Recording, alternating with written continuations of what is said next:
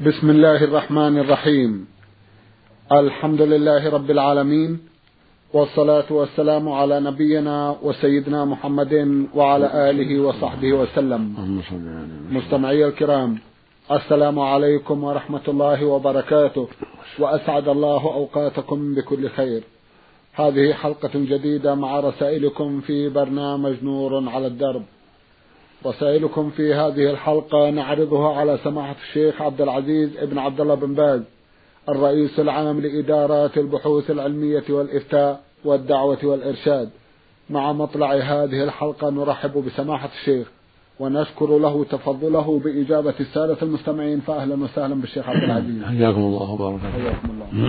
أولى رسائل هذه الحلقة رسالة وصلت إلى البرنامج من المستمع ألف سين الفيفي من الرياض، يقول في رسالته: تزوجت قبل عدة سنوات من إحدى قريباتي، ولكني وجدت زوجتي لا تصلي، فبدأت أحاول معها تارة بالترغيب وتارة بالضرب والترهيب، وكانت تصلي حينا وتترك الصلاة أحيانا، حتى أنني فكرت بطلاقها، ولكن بحكم قرابتها قد يحدث الطلاق فتنة بين الأقرباء. ماذا أفعل معها؟ وجهوني جزاكم الله خيرا. بسم الله الرحمن الرحيم، الحمد لله، وصلى الله وسلم على رسول الله وعلى آله وأصحابه من اهتدى بهداه. أما بعد، فمن المعلوم شرعا أن من ترك الصلاة يكون كافرا من الرجال والنساء في أصح قولي العلماء، وإلا لم يجحد وجوبها. أما إذا جحد وجوبها أو شك, أو شك في وجوبها فهذا كافر عند جميع العلماء. وهذه المرأة التي سألت عنها أيها السائل ما دامت لا تصلي فالنكاح غير صحيح، وعليك أن تفارقها بالكلية، وأسأل الله أن يعوض خيرا منها. فإن اهتدت وتابت فلا مانع من تجديد النكاح، يجدد بعقد جديد ومهر جديد، وإلا فالنكاح الأول غير صحيح لكونها لا تصلي ولو بعض الأحيان. ترك الصلاة كفر أكبر لأنها عمود الإسلام، من حفظها حفظ دينه، ومن ضيعها فهو لما سواها أضيع، ولا حظ في الإسلام لمن ترك الصلاة. فنسأل الله أن يهديها ويردها إلى الصواب، ونسأل الله أن يعوض خيرا منها. نعم، جزاكم الله خيرا. ماذا عن القرابة كما يقول سماحة الشيخ؟ أما القرابة فلا ينظر إليهم، لأن طاعة الله مقدمة على الجميع، وهذا شيء ليس, ليس له تعلق بالقرابة، هذا شيء حكم من أحكام الله عز وجل. فالذي لا يصلي كافر، وإذا تزوج الرجل امرأة لا تصلي وهو يصلي فالعقد غير صحيح، وهكذا لو كانت تصلي وهو لا يصلي فالعقد غير صحيح. أما إذا كان جميعا لا يصليان صح العقد، لأنهما كافران جميعا، كما للزوج النصراني بالنصرانية واليهودي باليهودية والوثني بالوثنية. أما ما دام الزوج يصلي وهي لا تصلي فالعقد لا يصح، ولكن متى تابت في المستقبل ورجعت إلى الله وأنابت إليه فإنه يجوز أن ينكحها بعقد جديد. نعم، جزاكم الله خيرا. يقول في سؤال آخر: هل يمكن للرجل أن يصلي مع زوجته في البيت؟ وفي هذه الحالة أين تقف الزوجة؟ هل تقف عن يمينه أو شماله أو خلفه؟ نرجو الإفادة جزاكم الله خيرا. أما الفريضة فيلزمه أن يصلي مع المسلمين في المسجد، وليس له يصلي في بيته لا مع أهله ولا مع غيرهم. يجب على المؤمن أن يصلي مع الناس في بيوت الله عز وجل، لقول النبي صلى الله عليه وسلم: من سمع النداء فلم يأتي فلا صلاة له إلا من عذر. قيل لابن عباس: ما هو العذر؟ قال: مرض أو خوف. ولأنه عليه الصلاة والسلام سأله رجل أعمى قال: يا رسول الله، ليس لي قائد يلائمني إلى المسجد، فهل لي من رخصة أن أصلي في بيتي؟ فقال عليه الصلاة والسلام: هل تسمع النداء بالصلاة؟ قال: نعم. قال: فعجيب. فلم يرخص له أن يصلي في البيت مع أنه أعمى وليس له قائد يلائمه، فالواجب على المسلمين من الرجال الصلاة في المساجد الله في بيوت الله مع إخوانهم، ولا يجوز التخلف عنها،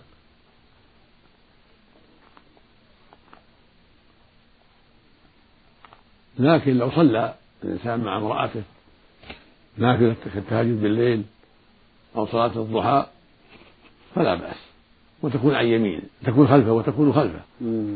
أما الرجل يكون عن يمينه، واحد يكون عن يمينه، أما المرأة تكون خلفه ولو أنها زوجته، لأن النبي صلى الله عليه وسلم لما صلى في بيت أنس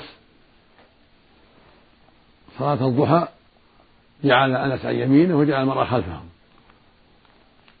وفي اللفظ الآخر صلى بأنس واليتيم وجعلهما خلفه وجعل المرأة خلفهم خلفهما وهي جدة أنس. فالمقصود أن المرأة وإن كانت زوجة أو أما أو أختا لا تصف مع الرجل ولكن تكون خلفه، سواء كان إماما أو مأموما، كان إماما هي خلفه، وإن كان صفوف صلت خلف الصفوف. هذا في النافلة. أما الفريضة فالواجب على الرجل يصلي مع الناس، لكن لو كان مريضا أو فاتته الصلاة في المسجد وصلى في البيت وصلت خلفه فلا بأس صلاة الفريضة، لأنه في هذه الحال معذور، أما لأنه مريض أو لأنه قد فاتته الفريضة مع الرجال. نعم. جزاكم الله خيرا. في صلاة العيدين نخرج للمصلى ذكورا وإناثا، ولكن في حالة المطر نصلي في المسجد لأن مصلى العيد مكشوف، وهذا المسجد الذي نصلي فيه صغير الحجم بحيث لا يتسع للمصلين، فتقوم فنقوم بالصلاة عدة مرات جماعة بعد جماعة، وفي آخر الجماعة يقوم الإمام بإلقاء خطبة العيد، فهل هذه الصلاة صحيحة أم لا؟ نرجو الإفادة جزاكم الله خيرا. لا حرج في الصلاة في المسجد،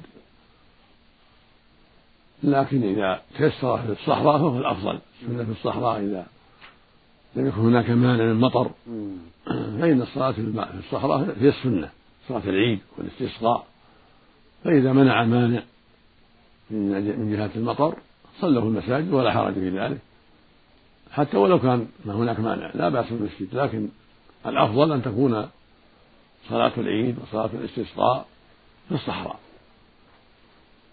وإذا كان هناك مانع فلا حرج في صلاتها في المساجد.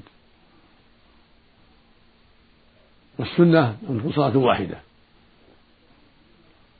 يصلي بالناس صلاة واحدة ويخطب بالناس، ومن فاتته الصلاة صلى في بيته أو في المسجد بعد الناس ركعتين والحمد لله يكفي ذلك، ولا حاجة إلى إعادة الصلاة بالناس، بل يصلي بالناس الأول المجتمعين يصلي بهم ويخطب بهم، ثم بعد ذلك إذا خرجوا كل من جاء صلى صلى جماعة وحده الحمد لله، أو صلى في بيته إذا ما أدرك الناس، وفي إمكان وفي إمكانهم أن يلتمسوا مسجدا أوسع حتى يصلوا جميعا، في إمكانهم أن يلتمسوا مسجد ولو كان غير مجاور وكان بعيد بعض البعد حتى يصلوا جميعا. أما يصلي جماعة بعد جماعة فلا نعلم له أصلا، لا في الجمعة ولا في العيد، بل يصلي الإمام بالحاضرين في الجمعة والأعياد ويصلي، ومن فاتته صلى وحده، في الجمعة يصلي ظهرا وفي العيد يصلي ركعتين والحمد لله، كما يصلي مع الإمام ويكفي فيه والحمد لله. نعم. جزاكم الله خيرا. سؤال من أحد المستمعين يقول: رجل اختلف مع زوجته وعلى إثر ذلك الخلاف طلبت منه الطلاق فأعرض عنها، وفي اليوم الثاني مباشرة حدث منها بعض الأخطاء، فسألها: ماذا تريدين من وراء تصرفاتك؟ فأجابت: أريد الطلاق، فطلقها أكثر من ثلاث مرات وهو واقف، فقالت: هل طلقت بالثلاث؟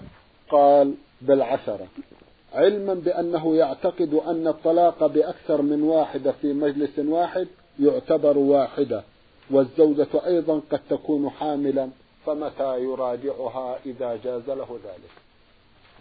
هذه المسألة تحتاج إلى تأمل في حال الرجل وحال الطلاق وغضبه وكذلك ألفاظه التي وقعت منه، ففي إمكانه يتصل بالمحكمة والمحكمة تنظر في أمره، تسأله عن الواقع وتسأل الزوجة ووليها حتى يكون الجواب على بصيرة وعلى علم بالواقع من جميع الوجوه.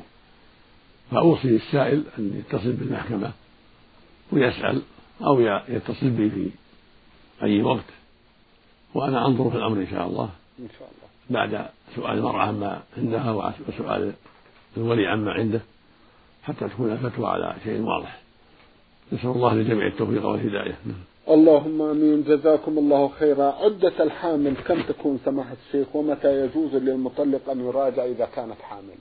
عدة الحامل وضع الحمل كما قال سبحانه: وولاة الأحمال أجلهن أن يضعن حملهن، في الطلاق والموت جميعا. أيوة. إذا مات عنها أو طلقها عدتها وضع الحمل، وله أن يراجعها في الطلاق قبل أن تضع الحمل إذا كان الطلاق واحدة أو اثنتين. نعم. أما إن كان الطلاق آخر الثلاث فليس في رجعة، إنما الرجعة في واحدة والثنتين. نعم. جزاكم الله خيرا. الأخت المستمعة عين صاد زاي ألف من الرياض بعثت برسالة تقول فيها: إذا شككت في تأدية فرض بعد أداء عدة فروض، هل أصلي ذلك الفرض أم ماذا أفعل؟ أرجو التوجيه جزاكم الله خيرا. الشك بعد الفرض لا أثر له، ما دام الشك إنما جد من جديد فلا أثر له، الأصل فعل الصلاة والحمد لله. فإذا شك الإنسان بعد ذلك فلا أثر لهذا الشك، وهذا من الشيطان. نعم. جزاكم الله خيرا. إذا لا تصلي والحلال لا عليها، ليس عليها شيء. نعم. ليس عليها شيء. نعم. الأصل أنها أدت الصلاة والحمد لله. نعم. جزاكم الله خيرا. نعم. سمعت من إحدى الصديقات أن رمي الشعر المتساقط من الرأس وبقايا الأظافر بعد قصها في الزبالة حرام، لأن الإنسان يسأل عنها يوم القيامة، فهل هذا صحيح؟ وإذا كان صحيحا فما هو المكان المناسب لإتلافها والتخلص منها؟ نرجو النصح والتوجيه جزاكم الله خيرا. ليس لهذا أصل، ولا حرج أن تلقى هذه أشياء في القمامة سواء كانت من الشعر أو من الأظفار، كل ذلك لا حرج فيه، مع القمامة أو في أرض تدفن، كل ذلك لا بأس به ولا حرج في ذلك والحمد لله. نعم. الحمد لله. جزاكم الله خيرا. المستمع محمود مظهور حمد من العراق نينوى بعث يسأل ويقول: لزيارة القبور هل يجوز قراءة الفاتحة عند وصولي إلى المقبرة أو قراءة الفاتحة بعد الزيارة؟ لا تشرع قراءة الفاتحة ولا غيرها من السور. إذا زار المؤمن القبور يسلم عليها فقط، هذا المشروع. أما كونه يقرأ الفاتحة أو غيرها من القرآن فليس لهذا أصل. الرسول عليه الصلاة والسلام قال: اجعلوا من صلاتكم بيوتكم ولا تتخذوها قبورا. فالقبور ليست محل صلاة ولا محل قراءة. وقال: إن الشيطان يفر من البيت الذي تقرأ فيه سورة البقرة. فالقرآن محله المساجد والبيوت وليس محله القبور، فلا يقرأ في المقبرة لا الفاتحة ولا غيرها. والأحاديث التي يرويها بعض الناس في القراءة في المقابر وأنها وأنها تنفع الموتى، كل هذا لا كل ذلك لا أصل له، كلها غير صحيحة. وإنما السنة لمن زار القبور أن يسلم عليهم السلام المشروع. وكان النبي صلى الله عليه وسلم يعلم أصحابه إذا زاروا القبور أن يقولوا: السلام عليكم أهل الديار من المؤمنين والمسلمين وإنا إن شاء الله بكم لاحقون، نسأل الله لنا ولكم العافية. ولم يعلمه أن يقرأوا الفاتحة أو غيرها من القرآن، هكذا كان يعلمهم ويقول إذا يقول قولوا: السلام عليكم أهل الديار من المؤمنين والمسلمين وإنا إن شاء الله بكم لاحقون، نسأل الله لنا ولكم العافية. وكان عليه الصلاة والسلام زارها يقول: السلام عليكم دار قوم وإنا إن شاء الله بكم لاحقون، يغفر الله لنا ولكم، برواية: يرحم الله المستقدمين منا والمستأخرين. هذه الدعوات التي تقال عند الزيارة. السلام عليكم دار قوم وإنا إن شاء الله بكم لاحقون، يرحم الله المستقدمين منا والمستأخرين، نسأل الله لنا ولكم العافية، غفر الله لنا ولكم، وما أشبه هذا الكلام. هذا هو السنة. أما القراءة فلا فلا أصل لها ولا تشرع. نعم. لا قبل الزيارة ولا بعدها، لا عند الزيارة ولا ولا حال الزيارة ولا بعد الزيارة، المقبرة يعني. نعم. جزاكم الله خيرا. يسأل سؤال آخر حول الموضوع تقريبا، يقول: هل الشخص الميت يراك أثناء زيارتك إلى قبره أم لا؟ وهل الزيارة يوم الاثنين أو الخميس؟ وهل تجوز في باقي الأيام؟ الزيارة في كل وقت، جميع الأوقات، ليس لها وقت معين، في جميع أيام الأسبوع، في الليل والنهار، متى تيسر له الزيارة زار. أما كون الميت يراه فلا أصل لهذا، الميت انتهى أمره وحيل بينه وبين ذلك، وهو إما روحه إما في الجنة إن كان مؤمنا، وإما في النار إن كان كافرا، والعاصي على خطر من ذلك، ولا وليس هناك دليل على أن الميت يرى زائرة. نعم. جزاكم الله خيرا. رسالة من بريدة باعثها مستمع من هناك رمز إلى اسمه بالحروف ألف نون ميم، يقول: أفيد سماحتكم أنني وأحد الزملاء كنا راجعين من سفر مسافة قصر، فلما حان وقت صلاة المغرب ونحن نسير طلبت من زميلي أن نؤخر صلاة المغرب ونجمعها مع صلاة العشاء، فلما وصلنا إلى الرياض سمعنا أذان العشاء، وأثناء سيرنا إلى المنزل طلب مني زميلي أن نتوقف لنصلي العشاء مع الجماعة في المسجد، ومن ثم نصلي المغرب إما في البيت أو في المسجد بعد صلاة العشاء، فرفضت ذلك وقلت: بل نصلي المغرب في المسجد أولا ثم نلحق بالجماعة في صلاة العشاء، وفعلا صليت المغرب ومن ثم لحقت بالجماعة بصلاة العشاء. أما هو فقد أصر على رأيه وصلى العشاء أولا، فلما انتهت الصلاة صلى المغرب. أينا الذي على صواب؟ الصواب معك، لأن الله أوجب الترتيب، الواجب أن يبدأ بالمغرب ثم بعد ذلك يدخل معه في صلاة العشاء. قد أصبت وهو عليه القضاء، عليه يعيد العشاء، فإنه صلاها قبل المغرب، والله أوجب أن تصلى العشاء بعد المغرب، فعليه يعيد العشاء لأنه صلاها في غير وقتها، وقتها بعد المغرب. وأما أنت فقد أصبت، ونسأل الله لجميع التوفيق. اللهم آمين. جزاكم الله خيرا. مم.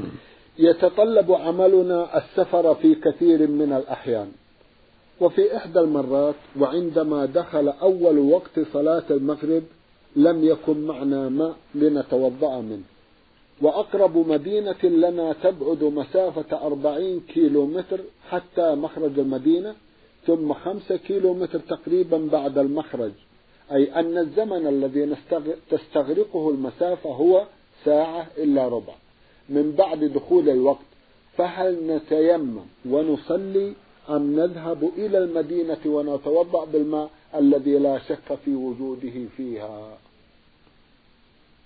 الأفضل أن تصلوا بالتيمم حتى تصلوا في الوقت، والحمد لله. الله يقول سبحانه: فلم تجدوا ماء فتيمموا صعيدا طيبا فامسحوا بوجوهكم وأيديكم منه. فالأفضل لكم أن تصلوا بالتيمم، لأن المسافة بعيدة، وإن أخرتم وصليتم في المدينة بالماء والوقت باق لا, لا, لا خطر في خروجه فلا بأس بذلك. فإذا كان الوقت أول المغرب وفي إمكانكم أن تدركوا الماء في المدينة قبل مجيء وقت العشاء قبل غروب الشفق فلا حرج عليكم بالتأخير، لكن الأفضل لكم ألا تخاطروا أن تصلوا المغرب بالتيمم ثم صلوا العشاء مع الناس في البلد إن شاء الله. إن شاء الله. وإن جمعتم فلا حرج أيضا، أنتم مسافرون. مم. إن جمعتم ما دمتم في السفر وعليكم بقي عليكم المسافة أربعون كيلو، هذه مسافة طويلة، لكم أن تصلوا جمعا بين المغرب والعشاء، ثم إذا دخلتم أنتم بالخيار، إن صليتم مع الناس العشاء نافلة فلا بأس، وإلا فقد أديتم الفريضة والحمد لله. نعم. جزاكم الله خيرا. كم يمتد وقت المغرب بالساعة لو تكرمتم سماحة الشيخ من بعد الأذان؟ الغالب أنها ساعة ونصف تقريبا، ما بين غروب الشمس إلى غروب الشفق ساعة ونصف تقريبا أو نصف إلى خمس، والذي يعتمده الناس الآن نصف، واحد ونصف. أيوة. من باب الاحتياط واحد ونصف، يكون الشفق الأحمر قد غاب بكلية ودخل وقت العشاء. إذا وقت المغرب من الثانية عشرة حتى الواحدة والنصف إلا خمس دقائق؟ لا، حتى الواحدة والنصف تقريبا يعني. تقريبا. هذا يحتاج إلى العناية بالشفق في الصحراء. في الصحراء. اللي يرقب الشفق وينظره يستطيع يحدد بالدقائق. لكن المعتمد الآن على سبيل الاحتياط ساعة ونصف. هذا بعد غروب الشفق. بعد من من غروب الشمس إلى غروب الشرق ساعة ونصف. أيوة. نعم. بارك الله فيكم. يسأل أخونا سؤال آخر ويقول: هناك استقطاع يؤخذ من راتب الموظف من قبل الدولة لتدخره له، وعند تقاعده أو استقالته ترده إليه وزيادة، فهل على المبلغ المستقطع زكاة؟ لا، ليس عليه زكاة، لأنه ليس في يده ولا يدرى ولا يدري ما يحكم الله فيه، فإذا وصل إليه بعد ذلك أو إلى ورثته زكوا إلى حلاله الحول، كل ما حلال الحول زكوا إن بقي عندهم، وإذا أكلوا قبل الحول فلا شيء. وهكذا هو إذا أخذ التقاعد في حياته، ما حل عليه الحول وهو نصاب زكاه، وما لا فلا. جزاكم الله خيرا. هو يصرف على قيمة شهرية تقريبا بالنسبة للمتقاعد سماحة الشيخ؟ يأخذ بعدما بعدما يتقاعد. نعم. إذا بقي المال عنده حتى حال عليه الحول زكاه المبلغ الذي يستلمه بعد بعدما قبضه. نعم. كل شهر. كل شهر. نعم. جزاكم. وإن أكله قبل تمام الحول. نعم. أو قضى به دينا ونحو ذلك فلا شيء عليه. نعم. إذا حكمه حكم الراتب تقريبا؟ حكم الراتب في غير التقاعد. نعم. بارك الله فيكم. سوا سوا. نعم. جزاكم الله خيرا. نعم. السؤال الأخير لأخينا يقول: هناك ما يسمى بالجمعية، وصفتها أن يقوم مجموعة من الموظفين بالاتفاق فيما بينهم على أن يدفعوا لأحد أعضاء هذه المجموعة مبلغ ألف أو ألفين ريال عند أو عن كل عضو من المجموعة لعضو واحد لشهر محرم مثلا، وفي وفي شهر صفر يدفع نفس المبلغ لعضو آخر من هذه المجموعة، فهل يدخل ذلك في الحديث كل قرض جر نفعا فهو ربا؟ الصواب أنه إن شاء الله لا يدخل في ذلك، وقد درس المجلس كبار العلماء هذا الموضوع وقرر أنه لا حرج في ذلك إن شاء الله، لأنه سلب ليس فيه زيادة، بل هم متساوون في ذلك، فلا حرج في ذلك إن شاء الله. نعم. سماحة الشيخ، الواقع أن هذه الجمعيات منتشرة كثيرا، ويغلب عليها أن أحد الأعضاء لو لم يشترك لا يسلفوه، لأنهم مطمئنون إلى أن يوفي يعني معهم في في الدائرة أو في الشركة ونحو ذلك. فالحاصل أن هذا يدفع ألفين وهذا يدفع ألفين وهذا يدفع ألفين والشهر الآخر كذلك وهكذا. نعم. حتى ينتهوا، فليس فيه شرط زيادة، إنما اتفقوا على هذا القرض معين الذي ليس فيه زيادة. لكن الشرط بينهم أن لا بد من اشتراكك في الدفع شهريا. نعم، هذا هو. والذي لا يشترك لا يعطى. نعم، هذا هو. ليس فيه زيادة. وهذا لا يعد نفعا؟ لا، لا يضر، لا يضر، لأنه نفع مشترك. نفع مشترك. كله سواء، ما في زيادة لأحد على أحد. بارك الله فيكم. م. ننتقل إلى سؤال آخر عبر رسالة بعث بها المستمع فتح الرحمن علي صالح، مقيم بالمملكة، ومن خطه يبدو أنه سوداني، وفعلا هو سوداني. يقول: عندنا مسجد في السودان، وهو المسجد الوحيد بالقرية، وداخل سوره أو بداخله خمسة من القبور، فقد سألت بعض العلماء فمنهم من قال لا تجوز الصلاة فيه، ومنهم من أجازها، نرجو الإفادة جزاكم الله خيرا. جميع المساجد التي فيها القبور لا يصلى فيها،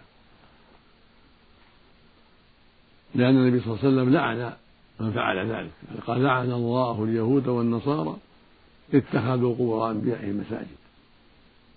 وقال عليه الصلاة والسلام: ألا وإن من كان قبلكم كانوا يتخذون قبور أنبيائهم وصالحهم مساجد، ألا فلا تتخذوا قبور مساجد فإني أنهاكم عن ذلك. فنهاهم عن اتخاذ قبور مساجد، واتخاذها مساجد الصلاة فيها، فإن من صلى في الأرض فقد اتخذها مسجدا. يقول عليه الصلاة والسلام: جعلت الأرض مسجدا وطهورا. فليس للمؤمن أن يصلي في مسجد فيه قبور ولو قبرا واحدا، ولا يجوز للمسلمين أن يفعلوا ذلك، بل يجب عليهم أن تكون قبورهم خارج المساجد في مقابر مستقلة كما فعله النبي صلى الله عليه وسلم في المدينة، ما كان يقبره في المساجد، المقبرة معروفة وحدها في البقيع، وهكذا المسلمون في كل مكان، المقابر وحدها مستقلة، لا يجوز دفن في المساجد، ولا يجوز بناء المساجد على القبور أيضا، لا هذا ولا هذا، لا يبنى مسجد على قبر ولا يدفن الميت في المسجد بعد بناء المسجد، لا هذا ولا هذا، الواجب أن تكون القبور خارج المساجد ولا تكون في المساجد، وكل مسجد فيه قبور لا يصلى فيه ولا تصح الصلاة فيه، لأن هذا فيه مشابهة اليهود والنصارى في أعمالهم القبيحة، ولهذا لعن الرسول من فعل هذا عليه الصلاة والسلام، وهذا يدل على بطلان الصلاة، لما ذمهم النبي وعابهم ولعنهم على هذا الفعل دل على بطلانها، نسأل الله السلامة. نعم، جزاكم الله خيرا. يقول: أنا مقيم في المملكة وأعمل راعيا للإبل، وليس بجواري مدينة أو قرية، وأنا رجل مسلم أحب الصلاة، فماذا أفعل في هذا الأمر؟ والعمل لا يسمح لي، أرجو الإفادة جزاكم الله خيرا. يقول: أنا مقيم في المملكة وأعمل راعيا للإبل، وليس بجواري مدينة أو قرية، وأنا رجل مسلم أحب الصلاة، فماذا أفعل في هذا الأمر؟ والعمل لا يسمح لي، أرجو الإفادة جزاكم الله خيرا. الحمد لله، فاتقوا الله ما استطعتم، صلي في مكانك مع إبلك، صلي في مكانك الذي أنت فيه، ولا يلزمك أن تذهب إلى مساجد، ما عندك مساجد، ما عندك إلا الصحراء، صلي في الأرض التي أنت فيها، والحمد لله، الحمد لله، ولا حرج عليك. فإذا قدمت البلد صلي مع الناس في المساجد، وما دمت في البر ترعى الإبل أو الغنم أو البقر، صلي في مكانك، والحمد لله. نعم، جزاكم الله خيرا. نعم، جزاكم الله خيرا. يقول: رأيت بعض الناس وهم يتيممون بوجود الماء، فهل لهم صلاة؟ ومتى يجوز التيمم الشرعي؟ إذا كان المسلم يجد الماء ليس له التيمم، لا في الحضر ولا في البدو، لا في السفر ولا في الحضر ولا في البادية ولا في الحاضرة، يجب أن يتوضأ بالماء ويغتسل بالماء من الجنابة، والمرأة كذلك من الحيض والنفاس، وإنما يجوز له التيمم عند فقد الماء أو عند العجز عنه بسبب المرض والقروح ونحو ذلك، كما قال الله عز وجل: فلم تجدوا ماء فتيمموا صعيدا طيبا. فالمؤمن إنما يتيمم عند فقد الماء أو عند العجز عنه بسبب الأمراض والجراحات والقروح التي تمنع من استعمال الماء، وليس له أن يتيمم والماء موجود. فالذين يتيممون والماء موجود وليس بهم علة، صلاتهم غير صحيحة، ويجب تنبيههم أن هذا منكر ولا يجوز، وأن صلاتهم غير صحيحة. أما إن كان بهم علة أمراض تمنع استعمال الماء، قرر الأطباء أنها تمنع استعمال الماء، فهم معذورون، والحمد لله. نعم، جزاكم الله خيرا. سماحة الشيخ، في الختام أتوجه لكم بالشكر الجزيل بعد شكر الله سبحانه وتعالى على تفضلكم بإجابة السادة المستمعين، وآمل أن يتجدد اللقاء وأنتم على خير، نرجو ذلك. مستمعي الكرام، كان لقاؤنا في هذه الحلقة مع سماحة الشيخ عبدالعزيز ابن عبدالله بن باز، الرئيس العام لإدارات البحوث العلمية والإفتاء والدعوة والإرشاد. شكرا لمتابعتكم، وإلى الملتقى، وسلام الله عليكم ورحمته وبركاته.